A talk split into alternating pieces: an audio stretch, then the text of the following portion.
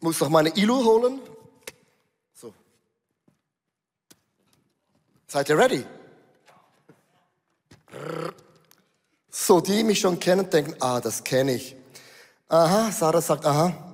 Genau, ich habe ja vor vielen Jahren habe ich äh, bei Ikea, das ist jetzt eine Gratiswerbung, äh, solche ähm, Rahmen gekauft und ich habe etwa acht oder neun Werte da hineingeschrieben. Und das Thema von heute ist, wie kann ich äh, das Jahr richtig durchstarten mit Gott? Und das hier heißt äh, Big Surprise.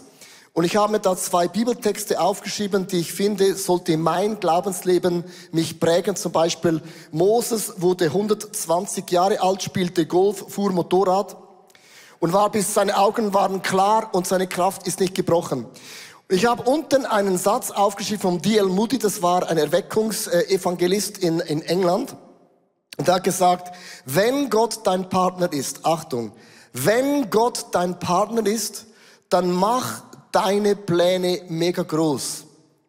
Und jetzt habe ich ein Problem. Ich bin ja auch ein Mensch wie du und ich und ich habe so meine Vorstellungen, was Gott machen könnte. Und ich habe gemerkt, ich muss ein Statement machen und sage, Gott, surprise mich. Gott überrascht mich in meinen Vorstellungen, was ich glaube, das sein könnte. Mit dem habe ich Gott gesagt, das ist mein Gebet an dich, weil ich habe meine Denkmuster und ich habe meine Vorstellungen, aber ich bitte dich, was den Glauben angeht, sprenge du meinen Rahmen. Das habe ich gemacht und ich wünsche dir, dass auch du in deinem Glaubensleben äh, Dinge erleben darfst. Du sagst, Big Surprise, das hätte ich nicht kommen sehen. Gott hat mich gewaltig überrascht. Und wir haben ja dieses Thema angefangen, lebe wie niemals zuvor, mit diesen fünf Bereichen und mein Wunsch und mein Anliegen für euch als Microchurch und auch Small Group, auch privat ist, es wäre, es wäre mein Anliegen, dass ihr die nächsten Tage einfach mal überlegt, wo stehe ich in meinem Glauben, meine Beziehungen, meine Gesundheit, meine Ressourcen, meine Arbeit und mal eine Auswertung macht. Vielleicht kommst du gerade vom Urlaub, das ist deine erste Predigt, die du hörst. Das wäre mein Wunsch, dass auch morgen in der Small Group einfach mal darüber sprecht, wie sieht das aus bei euch. Ich habe morgen meine Small Group und ich werde genau das sprechen und jeder von meinen Männern muss mir das zeigen, wo stehen sie und ich dann auch noch. Und ich bin dann gespannt, was dann Leute über meinen Rat sagen. Und heute sprechen wir über diesen Glauben und Glauben ist ja so ein Wort, äh, das ist für uns mega wichtig. Du musst mehr Glauben haben. Und wir haben diesen Glaubensbereich mit diesem Buch in sechs Bereiche unterteilt. Warum ist dieses Buch so wichtig? Weil, wenn du über den Glauben nachdenkst, hilft mir das Buch zu überlegen, in diesen sechs Glaubensbereichen, könnt ihr mal diesen, dieses Bild bringen, ähm, habe ich in meinem Leben Bereiche, wo ich gerne wachsen möchte. Es kann sein, dass du sagst, ja, mein, mein Glaube ähm, hat vielleicht Schiffbruch erlebt oder mein Glaube ist groß oder mein Glauben ist gesund, was auch immer das ist, aber ich möchte einfach, dass du mal überlegst, wo stehe ich dann ganz konkret in diesem Bereich in meinem Leben. Weil ich habe gemerkt, ich spreche nur von mir, manchmal hörst du etwas und dann gehst du nach Hause und dann ist deine Kinder und Corona hat schon das Thema wieder vergessen lassen. Und lasst uns das Jahr wirklich starten. Das ist mein Wunsch, dass wir einfach in den Spiegel schauen und sagen, mein Glaube wird in diesem Jahr so richtig durch die Decke gehen. Wenn man über Glauben spricht, und wir haben eine Umfrage gemacht, welches von diesen fünf Bereichen habt ihr die größten Frage? Haben heute Morgen eine Umfrage gemacht auf YouTube. Und weit oben ist Glaube. Glaube sagen Leute, da musst du mir helfen, dass ich da in meinem Leben weiterkomme. Wenn wir über Glauben sprechen, gibt es einen Mann, sein Name ist Abraham. Er wird der Mann des Glaubens genannt. Und warum Abraham? Und zum Beispiel nicht Noah. Warum nicht Noah, der Mann des Glaubens? Die Bibel sagt, Noah war der einzige gerechte Mann in seiner Zeit und er baute eine Arche. Und Noahs Geschichte war, er war der einzige Gerechte. Das ist so sein Background. Warum, wenn es um den Glauben geht, ist es dann nicht Moses, der Mann vom Glauben. Moses wird dann der Freund Gottes genannt. Moses hatte eine Geschichte erlebt und zwar, äh, sie wollten die Erstgeburtsleute umbringen und die Mutter hatte Moses mit einem Köpfchen in den Nil gelegt und er wurde gerettet. Und mit dem Trost, den Gott dich tröstest, wirst du auch immer andere Menschen trösten. Und als dann Moses sah, dass das Volk Gottes, die Minderheit unterdrückt wurde, sagte Moses, etwas in mir, in diesem Nil, in diesem Körbchen, klingt bei mir an. Und mit dem Trost, den Gott dich getröstet hat, wirst du andere Menschen trösten. Und Moses steht eigentlich für, er wurde gerettet. Also Noah gerecht, Moses wurde gerettet. Warum ist Abraham der Mann vom Glauben? Und es ist hochinteressant, wenn du den Abraham liest, sagt die Bibel nichts. Und wenn Gott nichts sagt, dann sagt Gott, Abraham ist ein Beispiel für euch alle. Weil er hatte keine Geschichte. Gott gab einen Auftrag, er wurde nicht gerettet, er war nicht gerecht wie Noah, sondern Gott sagt, wenn ich den Abraham nehme, ist das ein Beispiel, dass der gleiche Gott von Abraham ist auch dein Gott und sind die gleichen Prinzipien. Und dann sagt Gott zu Abraham diese ganz bekannte Bibelstelle, und die liest man dann sehr, sehr romantisch in 1. Moses 12, Vers 1 bis 2. Geh fort aus deinem Land, verlass deine Heimat und deine Verwandtschaft und sieh in das Land, das ich dir zeigen werde. Ich werde dich zum Stammvater eines großen Volkes machen und dir viel Gutes tun. Dein Name wird überall berühmt sein. Durch dich werden auch andere Menschen am Segen teilhaben. Liebe Frauen und Männer, wenn du das liest, lesen wir oft nur den zweiten Teil. Wow, er wird gesegnet. Gott ist mit ihm. Gott vergrößert sein Gebet. Ja, ja, das ist der zweite Teil. Aber der erste Teil war gewesen, verlass alles, was du jemals in deinem Leben aufgebaut hast. Bedeutet, du hast ein Haus gebaut, Trampolin aufgestellt für deine Kinder, Basketballkorb vorne macht ein Schweizer und der Tesla steht da. Und Gott sagt, verlass das alles. Du sagst, ja, logisch, wie geil ist denn das? Big Surprise! Wenn Gott mein Partner ist, der macht deine Pläne groß. Ja, eben nicht. Dann ist plötzlich mega konkret. Und, also, ja, das ist schon cool für die Leute, die Gott beruft, aber Abraham hatte keine Geschichte. Wenn Gott sagt, wenn Abraham sein Land verlassen musste, wenn Abraham Glaubensschritte gehen musste, dann sagt Gott, dann wird das Gleiche auch in unserem Leben geschehen. Amen. Uh, eh? Manchmal sagen doch Leute, du musst einfach glauben. Dann denkst du, ja, wie geht das?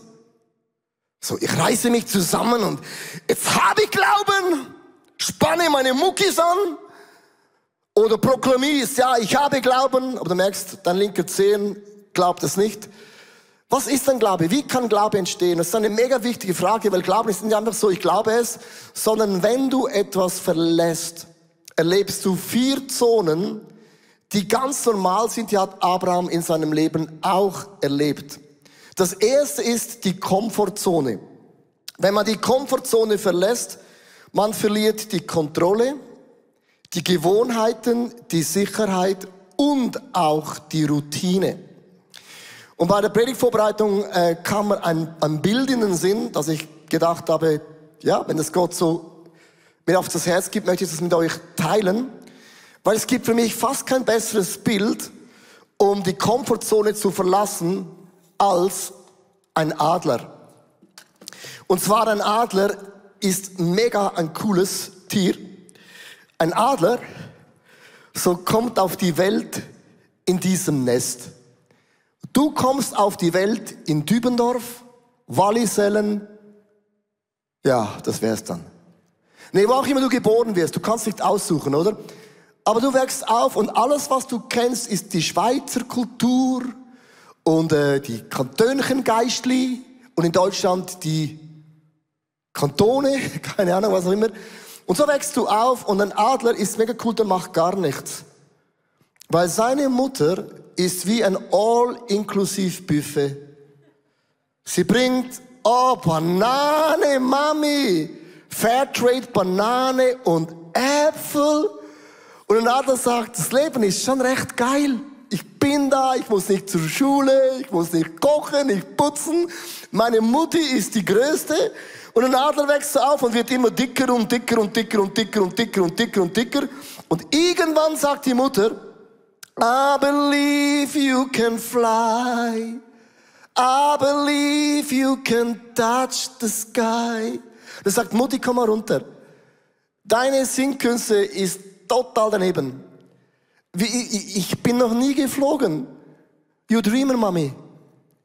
Und dann kommt die Mutter und merkt, ihr Junge, uh, Rick, Rick, Rick, Rick, Rick. Hä? Oh, nee. Na. Rick, Rick, Rick, ah, Rick, Rick, Rick, Rick,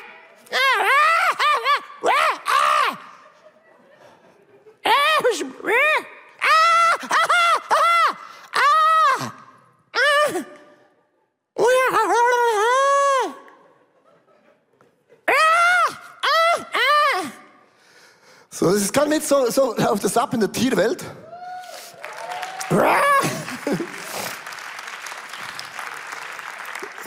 I believe you can fly.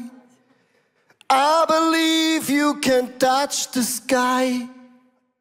Ah, Sky ist der. Äh, ist mega hoch. Bin noch nie geflogen. Was ist, wenn ich zu den Adlern gehöre, der nicht fliegen kann, obwohl ich will? K1, kann nicht, will nicht, geht nicht. Keine Rolltreppe, keinen Lift. Nee, mache ich nicht. Und dann ist hochinteressant, dann kommt die Mutter und sagt A oder B. Was ist A? A. A ist, du springst selber raus und beginnst zu fliegen, verlässt deine Komfortzone. Okay? Was ist B? Ich kick dich aus dem Nest. dann sagt der Adler, okay, ich nehme C. Dann sagt die Mutter, C gibt es nicht. A oder B.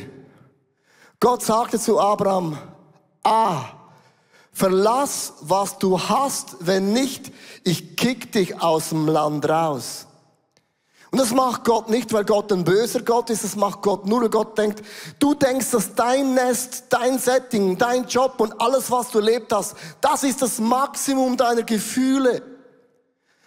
Hey, in den letzten 18 Monaten hat Gott mich oft gesagt, A oder B. A habe ich gehört und doch nicht gehört, hat Gott B gesagt. Nimm ein Beispiel, ich war vor drei Jahren mit einem Mann zusammen, der hat zu mir gesagt, Leo, ich sage dir direkt in dein Gesicht, die Kirche wird in der Zukunft hybrid werden. Eine Hybrid-Church. Ich habe gesagt, was ist Hybrid? Hybrid bedeutet, Leute sind im Saal da, aber die Mehrheit ist zu Hause vor dem Computer. Da habe ich gesagt, nein, das geht gar nicht. Das ist bei uns nicht so. Bei uns kommen alle in den Raum und online sind wenige. Und sagte, ja, ja, ja, das ist jetzt noch so. Und dann kam Corona Boom! Und das, was er gesagt hat, wurde Realität. Hast du nicht auch mal im Leben, dass jemand dir etwas sagt, das geht da rein, da raus? Und Jahre später merkst du, oh, das kam. Ein anderer Geschäftsmann, ich saß im Restaurant, hat gesagt, ich habe darüber nachgedacht, wie man Kirchen ganz einfach gründen könnte, ohne Finanzen in die Hände zu nehmen. Dann habe ich gesagt, jetzt bin ich aber ganz gespannt, was hast du für eine Idee? hat gesagt, wie wäre das? Zürich wäre so ein Hub, so ein Ausstrahlungsort. Und dann machen Leute zu Hause, wo auch immer, in der Garage, im Café, in deiner Firma, so wie so einen Hub, so wie eine Microchurch, wie so kleine Churches, weil es gibt Leute, die sind Pastoren, haben aber eine Firma, wollen aber eine Firma leiten und nicht ein Pastor sein, aber haben dieses Pastorenherz. Und du könntest von hier aus alles streamen. Sie haben ein Haus und eine Wohnung und sie machen noch den Rest. Ich habe gesagt, ja, das ist eine coole Idee, aber das funktioniert nicht so. Dann kam Corona. Boom. Und heute haben wir 24 Microchurches. Also das hat Gott schon vor ein paar Jahren gesagt. Ich habe es gehört und auch gehört. Kennst du das? Du hörst es, verlass dein Land und du hast gehört. Und Gott denkt, okay, you need the kick das beste Beispiel, Church, nochmal zu sagen, wir sind genau gleich als eine Church, müssen wir die Komfortzone verlassen. Und zwar ein Geschäftsmann auch wieder, hat gesagt, lasst uns ein XR-Studio bauen. Und da habe ich gefragt, was ist das? Und hat er mir Bilder gezeigt. Und ich habe diese Bilder angeschaut und ich, bis heute, ich verstehe es noch gar nicht. Und etwas in mir hat angefangen anzuklingen, und das ist das teuerste Investment, das wir jemals gemacht haben, neben den Kinderräumen, die wir gebaut haben vor ein paar Jahren. Es kostet über eine Million, diese Wand und alles. In einer Corona-Krise, wo alle sparen, Und er hat gesagt, Leo, du musst es machen. Das wird ein Schlüssel sein für die Microchurches, für Online und für diesen Hub. Jetzt haben wir das gemacht und ein paar Bilder. Unsere Leute haben Kabel zusammengeschweißt. Das, sind, das kann man nicht einfach kaufen, made in China. Sondern wir haben jedes einzelne Kabel selber gebaut, weil das kann man nicht kaufen. Das gibt's in dem Sinne noch gar nicht zum Kaufen. Haben die geschweißt und gelötet und gemacht. Und ich habe das angeschaut und gesagt, mega cool. Wow. Aber wie brauchen wir das als ICF? Und ich habe bis heute keine Ahnung, keinen Plan und keine Lösung. Ja, logisch, jetzt klatscht niemand. Nein, logisch nicht, weil ihr wollt die Lösung hören. Nee, Glauben bedeutet, jede Million Kabelgeschweiß. Und wie? Ja, ich bin ja nicht der Hauptleiter, geht mich nichts an. Schau mich und das Simon, die ist so eine... Nee, Glauben bedeutet, wie Abraham, du verlässt etwas und du hast keinen Praise Report. Du hast die Komfortzone verlassen und niemand klatscht, weil du hast keine Ahnung. Auch ich habe keine Ahnung. Die Liebessprache von Gott ist Gehorsam und genau das lernte Abraham. Ich möchte euch das vorlesen in 1. Mose 12, Vers 4. Abraham gehorchte, machte sich auf den Weg. Er war 75 Jahre alt. Sag nie, du bist so alt. Sag auch nie, du bist zu jung, sondern es ist immer der rechte Moment. Als er Haran verließ. Das zweite ist die Angstzone. Und die Angstzone bedeutet, du verlässt die Unsicherheit, Ablehnung, Ausreden und auch Ausbruch. Und jetzt achte mal, wenn die Mutter das Kind vom Nest wegwirft, geschieht das.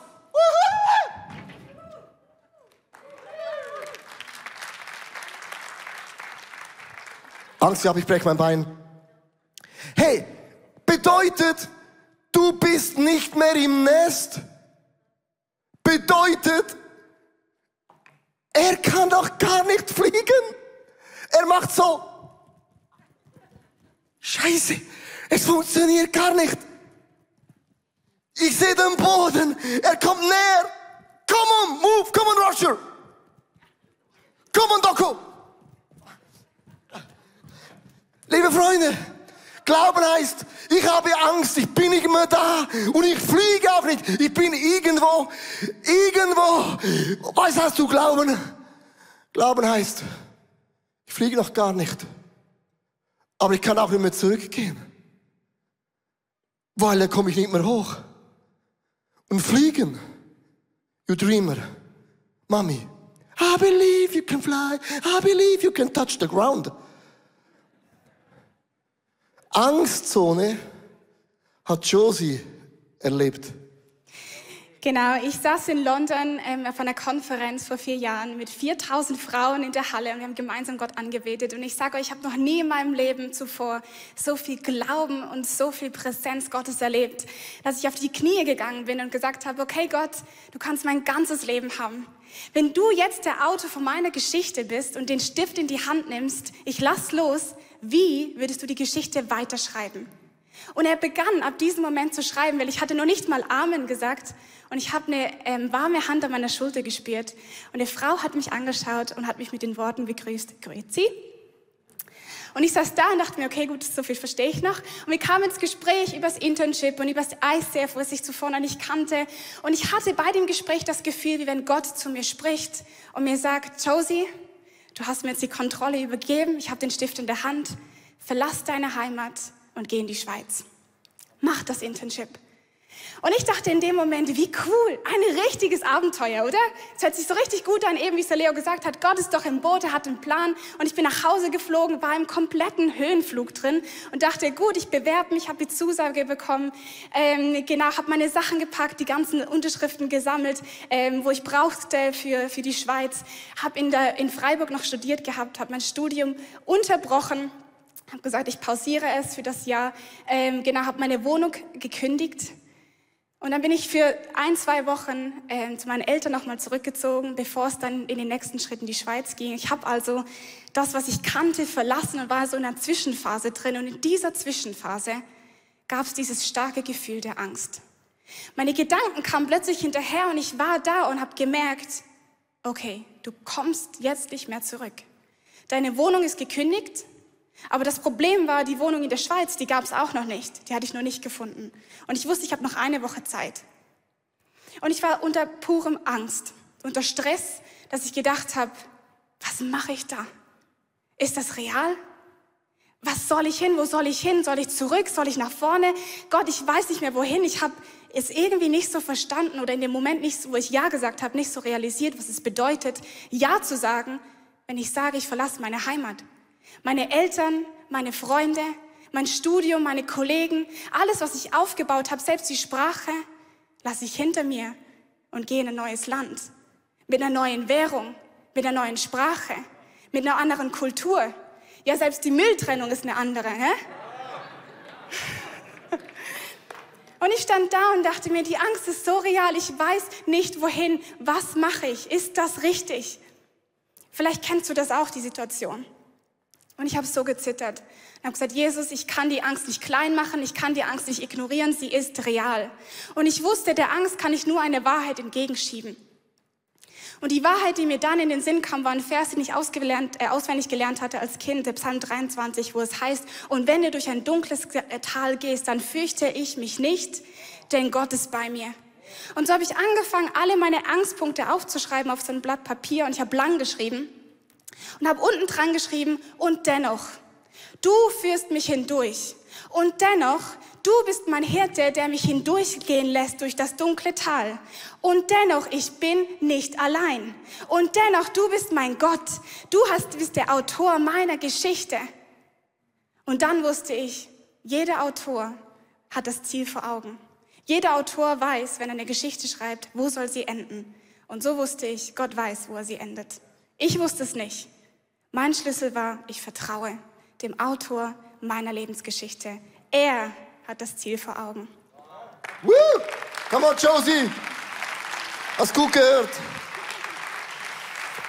Stell dir mal vor, Josie hätte nicht den Schritt gemacht nach Deutschland. Mein Sohn hätte ihn nicht kennengelernt. Du wärst nicht mehr in der Familie. Und ich könnte nicht so gut Hochdeutsch lernen. Wow. Na, ist nicht krass? Also, Glauben bedeutet, du verlässt die Komfortzone A oder B. Und dann, als dann der Adler fliegt, kommt die Angstzone. Du fliegst noch nicht. Und dann kommt die Lernzone.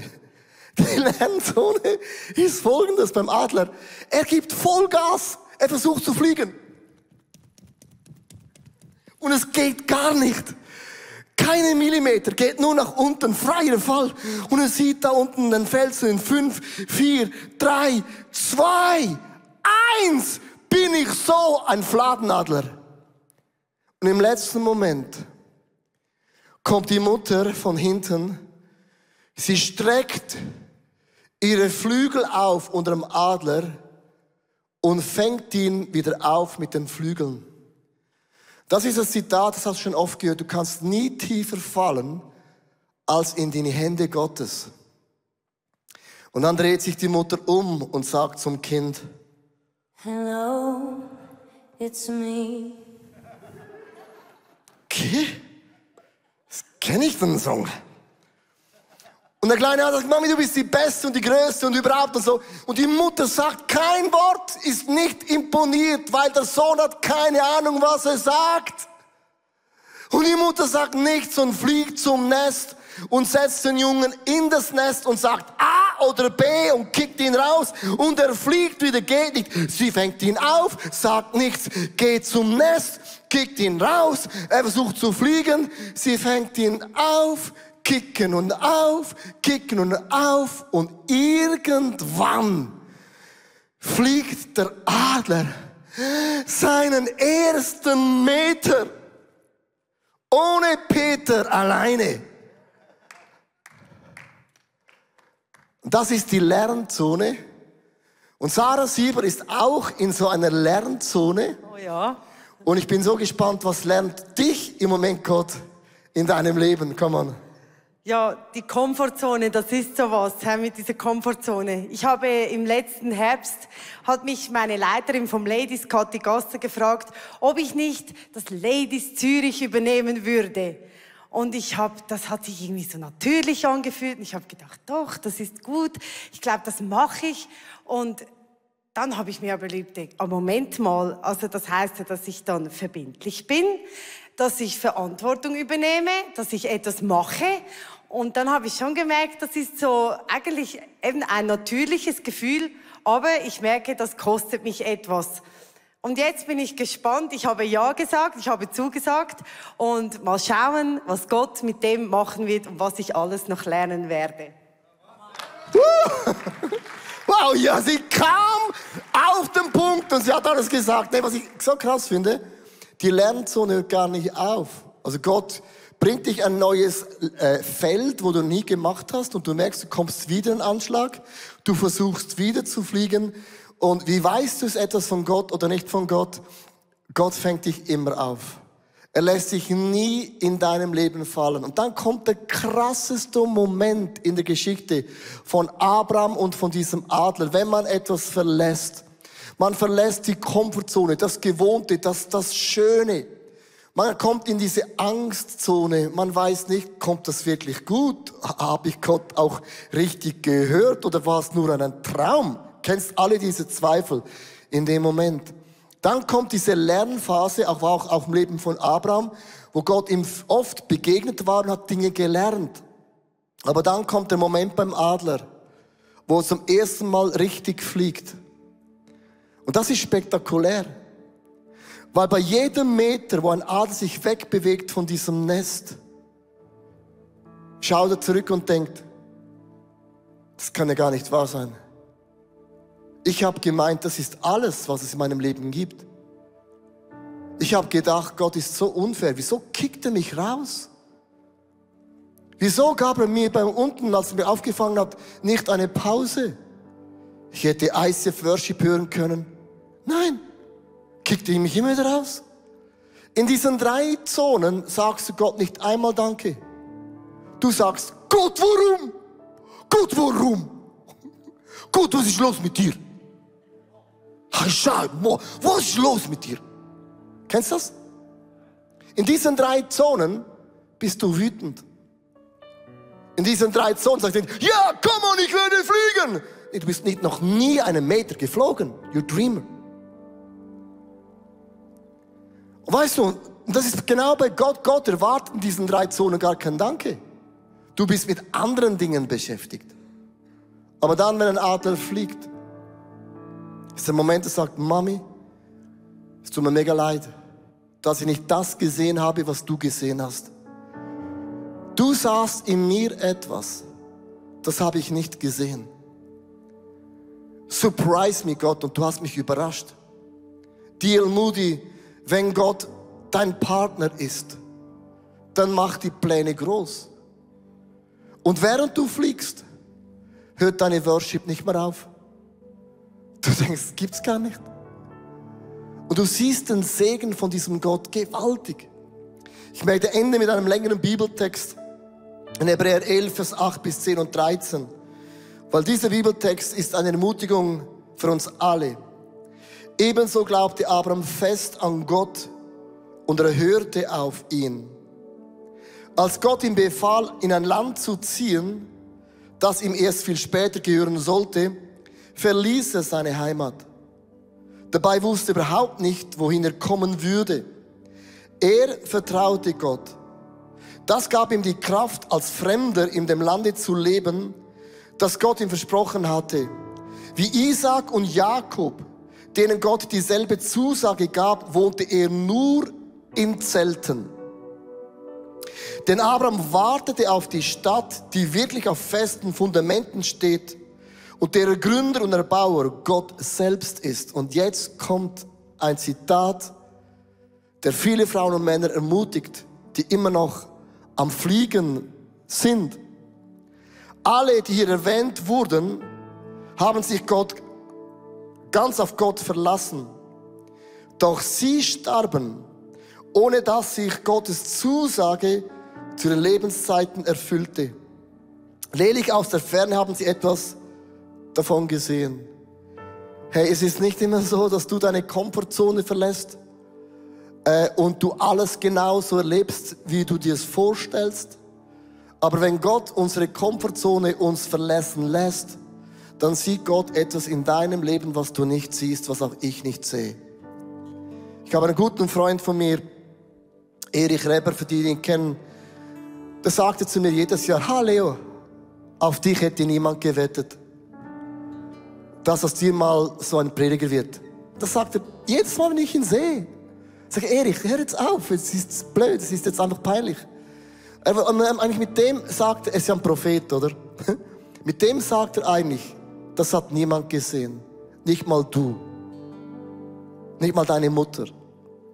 Und wenn Gott dich aus der Komfortzone herauswirft, dann sieht Gott etwas, was größer ist als dein Jetzt. Hey, vielen, vielen Dank, dass du zugeschaut hast.